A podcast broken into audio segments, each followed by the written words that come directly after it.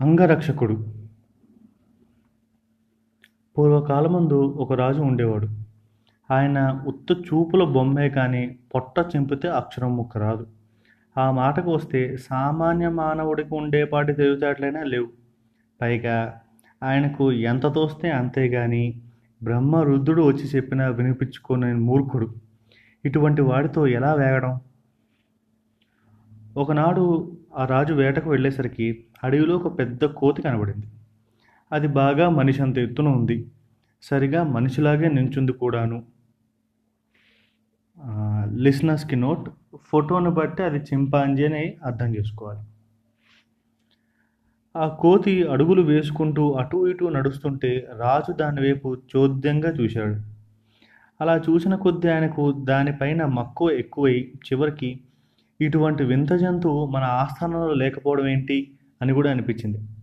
వెంటనే దాన్ని పట్టుకోండి అని భటులకు ఆజ్ఞాపించాడు. ఇదేమిటి? రాజుకు మతిపోయిందా ఏమిటి? పౌరుషానికైతే పుల్ని పట్టాలి విందుకైతే లేడినో అడవి పందునో కొట్టాలి. అంతేగాని కోతిని పట్టుకోవడం ఏంటి? విడ్డూరం. ఎక్కడ కన కనలేదు వినలేదు అని వేటకాళ్ళందరూ చాటును అనుకున్నారు. కానీ అనుకున్న లాభం ఏమున్నది?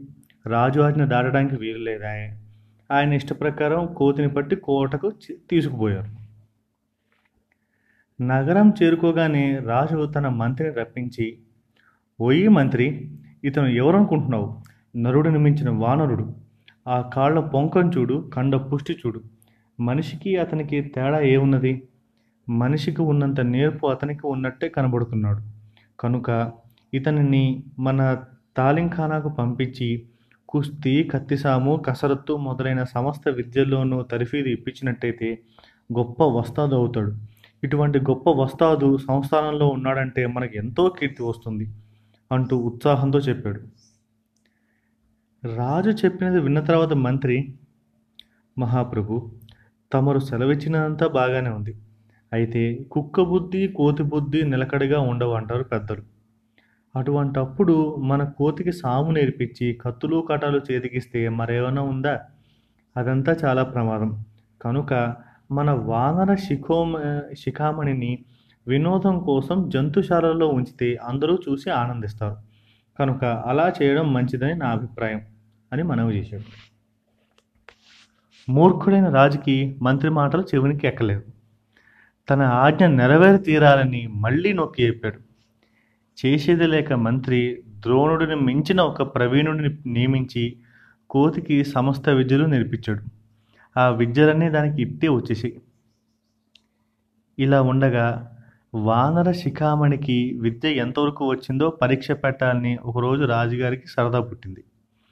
పరీక్షకు అవసరమైన ఏర్పాట్లన్నీ జరిగాయి. దర్బారు కిటకిటలాడుతోంది. అయ్యా ఆచార్యుల వారు మీ శిష్యుడు విద్యా కౌశల్యం ప్రదర్శించమనండి. చూద్దాం. అన్నాడు రాజుగారు. అప్పుడు గురువుగారు ఒక చెట్టు మీద పిట్టను కోతికి చూపించి దాన్ని కొట్టమని సంజ్ఞ చేశాడు. గురువుగారి ఆజ్ఞ శిరసా వహించి సభలో వానరుడు అందరికీ ఆశ్చర్యం కలిగేటట్టుగా ఒరలో నుంచి చొర్రున కత్తిదూసి చెట్టు పైకంటా పరిగెత్తుకుపోయి పక్షి తల నరికి పారవేశాడు. పక్షి తలకు తల మొండెకు మొండము కింద పడిపోయేసరికి వానరుని చాకచక్యానికి అందరూ భేష్ భేష్ అని చప్పట్లు కొట్టారు. ఇక రాజుగారు ఆనందం పట్టలేకపోయారు. గమనించావా? మన వానరుని నేర్పు అన్నట్టుగా ఆయన మంత్రి వైపు ఒక్క చూపు విసిరాడు. సమాధానం చెప్పడానికి అది సమయం కాదని మంత్రి అప్పటికి ఊరుకున్నాడు. మరునాడు మహారాజా వారు వానర శిఖామణికి అఖండమైన సన్మానం జరపదలిచి విలువైన దుస్తులతో ముస్తాబు చేయించారు. తమ మెడలోని రత్నహారాన్ని తీసి నిండు సభలో స్వయంగా వానర వానర వీరుని మెడకు అలంకరించారు. ఆఖరున ఆయన లేచి ఈ వీరాగ్రేసుణ్ణి మా అంగరక్షణంగా ఏర్పరిచి గౌరవం ల- గౌరవిస్తున్నాం అని సభలో ప్రకటించాడు. రాజు చేష్టలకు దర్బార్లో అందరూ ముక్కు మీద వేలేసుకున్నారు. ప్రభు వినని వినకపోని తమ విధి తమ నెరవేర్చుకోవాలనే నిశ్చయంతో మళ్ళీ మంత్రి వెళ్ళి మహారాజా అంగరక్షకుడు అనగా అదెంతో గొప్ప పదవి. ఎల్లప్పుడూ కూడా ఉండి ఎట్టి ఆపదలు కాకుండా యజమాని రక్షించాలి కదా. ఏలిన వారి దర్శనానికి వచ్చే వారిలో ఎవళ్ళు మంచివాళ్ళో ఎవళ్ళు దుర్మార్గులో తెలుసుకునే తెలివితేటలు ఉండద్దా? అంత జ్ఞానం కోతికి ఎక్కడి నుంచి వస్తుంది? కనుక మన వానర నేర్పు చూసి వినోదించవలసిందే కానీ వానికి అంగరక్షకుని పదవి ఇయ్యడం ఎంత మా ఎంతైనా హానికరం అని రాజుతో తన మనసు వెల్లడించాడు. ఇంత చెప్పినా ఈ సలహాలు ఏవి రాజు తలకెక్కలేదు. సరే మనకేమి? అని చెప్పి మంత్రి వెళ్ళిపోయాడు. నలుగురు కాదన్న కొద్దీ రాజుకి కోతిపైన మోజు మరి ఎక్కువతూ వచ్చింది. ఆయన ఎక్కడికి వెళ్ళినా తమ ఆస్థానపు వానర వీరుని చేత కసరత్తు చేయించి కత్తిసాము చేయించి ఎంతో గొప్పగా పొగుడుతూ ఉండేవాడు. ఇటువంటి అంగరక్షకుడిని నియమించుకున్నందుకు రాజును అందరూ మెచ్చుకునేవారు. ఇలా ఉండగా రాజుగారి పుట్టినరోజు పండగ వచ్చింది.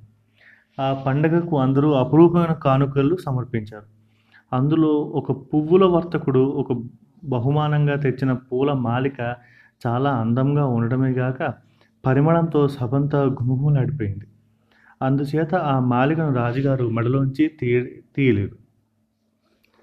ఆ పండగ రోజున జరిగిన ఉత్సవాలతోనూ వేడుకలతోనూ రాజుగారికి అలసట కలిగి పెందరాడే నిద్ర వచ్చేసింది. అందుచేత కాసేపు పడుకుంటాను నువ్వు గుమ్మం దగ్గర కాపలా ఉండు ఎవ్వరిని లోపల రానీకు అని అంగరక్షకుడైన వానర వీరునితో చెప్పి ఆయన మెడలో పూలమాలిక తీయకుండానే హంసతూలిక తల్పంపైన నిద్రపోయాడు. రాజాజ్ఞ ప్రకారం అంగరక్షకుడు వెయ్యి కన్నులతో కాపలా కాస్తున్నాడు. రాజు నిద్రపోతున్నప్పుడు ఎవ్వరూ లోపలికి రాలేరు. అయితే ఆ పువ్వుల పరిమళానికి ఎక్కడి నుంచో ఒక తుమ్మెద మాత్రం ఝుమ్ ఝుమ్ అని హృదయేసుకుంటూ అక్కడికి వచ్చింది. అంగరక్షకుడు ఆ తుమ్మెదను అనేక విధాలు అటకాయించాడు. కానీ అది ఎలాగో తప్పించుకుపోయి రాజుగారి మెడలు మెడలో ఉన్న పూలదండ మీదకి వాలింది. పౌరుషవంతుడైన వానర వీరుడికి తుమ్మెద పైన చాలా కోపం వచ్చింది. కోపం వచ్చింది. హత్యరి నేను ఇక్కడ కాపలా ఉండగా నువ్వు గదిలో ప్రవేశించడానికి ఎన్ని గుండెలే? రాజాజ్ఞ అంటే ఏమనుకున్నావు? అంటూ వాయు వేగంతో వెళ్ళి పూలదండ మీద వాలిన తుమ్మెదను తన ఖడ్గంతో రెండు ముక్కలుగా నరికివేశాడు తుమ్మెదతో పాటు అంగరక్షుడి కత్తి దెబ్బకు రాజుగారి కంఠం కూడా తెగి రెండు ముక్కలైంది. హంసతూలిక తల్పమంతా రక్తమయమైపోయింది. రాజాజ్ఞ ప్రకారం మన వానరుడు గది గుమ్మం దగ్గర కాపులా కాస్తానని సంతోషిస్తున్నాడు కానీ తన బుద్ధి తక్కువ వల్ల యజమాని ప్రాణమైపోయిందన్న సంగతి గుర్తించలేదు. తీరా రాజుకి ప్రాణం పోయిందయ్య. ఇక ఇప్పుడు ఎవరు మాత్రం ఏం చేయగలరు? చేస్తే మాత్రం చచ్చిన రాజు తిరిగి వస్తాడా? అందుకే ఎవరైనా నలుగురు చెప్పిందని నడుచుకోవాలి కానీ మూర్ఖత పనికిరాదు. అలా కాదు నా ఇష్టం వచ్చినట్టే చేస్తాను ఒకళ్ళు నాకు చెప్పేదేంటి అని గర్విస్తే రాజుకి అయినట్టే శాస్త అవుతుంది కనుక మీరు రాజుకి మళ్ళీ మూర్ఖంగా పట్టు పట్టకండి